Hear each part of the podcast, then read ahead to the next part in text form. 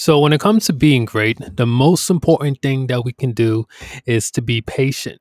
That means we don't want to rush ourselves into a haste to achieve great things. Once we begin to give in to the feelings of hurry and of habit and things, you know, we end up doing a lot more harm than good. So, in this chapter, we are going to talk about the importance of hurry and habit. Chapter 12 Hurry and Habit. No doubt you have many problems, domestic, social, physical, and financial, which seem to you to be pressing for instant solution. You have debts that must be paid, or other obligations that must be met. You are unhappily or inharmoniously placed, and feel that something must be done at once. Do not get into a hurry and act from superficial impulses.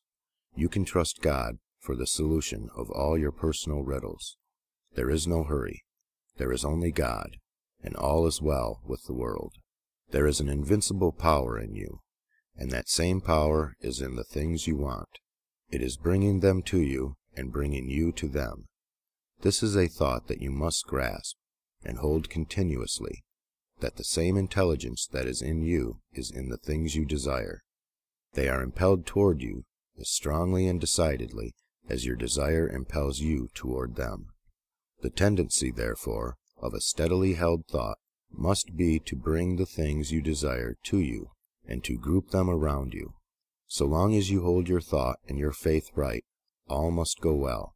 Nothing can be wrong but your own personal attitude, and that will not be wrong if you trust and are not afraid.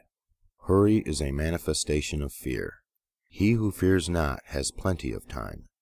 If you act with perfect faith in your own perceptions of truth, you will never be too late or too early, and nothing will go wrong. If things appear to be going wrong, do not get disturbed in mind. It is only an appearance.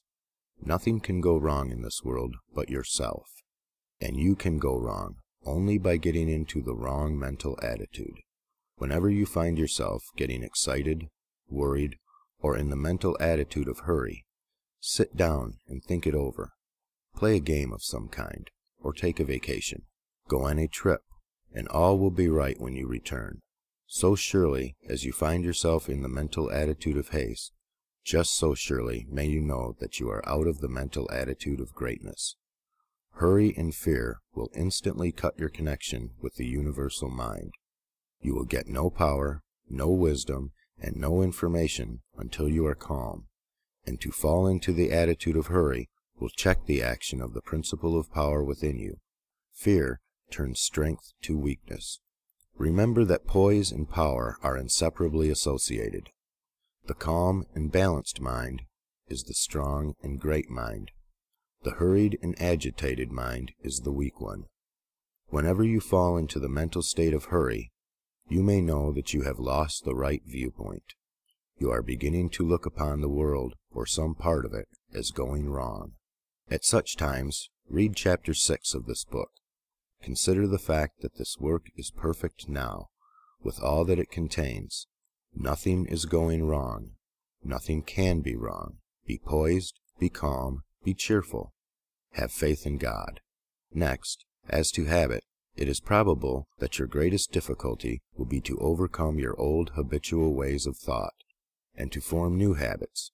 The world is ruled by habit. Kings, tyrants, masters, and plutocrats hold their positions solely because the people have come to habitually accept them. Things are as they are only because people have formed the habit of accepting them as they are. When people change their habitual thought about governmental, social, and industrial institutions, they will change the institutions. Habit rules us all. You have formed, perhaps, the habit of thinking of yourself as a common person, as one of limited ability, or as being more or less of a failure. Whatever you habitually think yourself to be, that you are. You must form now a greater and better habit.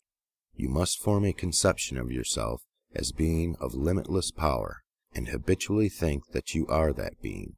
It is the habitual, not the periodical thought that decides your destiny.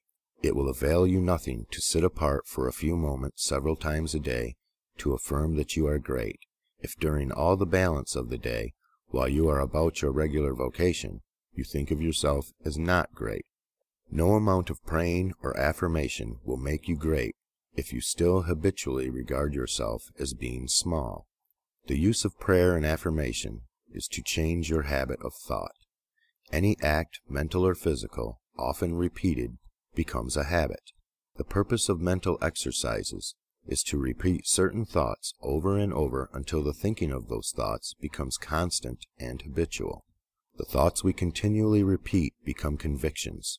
What you must do is to repeat the new thought of yourself until it is the only way in which you think of yourself. Habitual thought, and not environment or circumstance, has made you what you are. Every person has some central idea or thought form of himself, and by this idea he classifies and arranges all his facts and external relationships.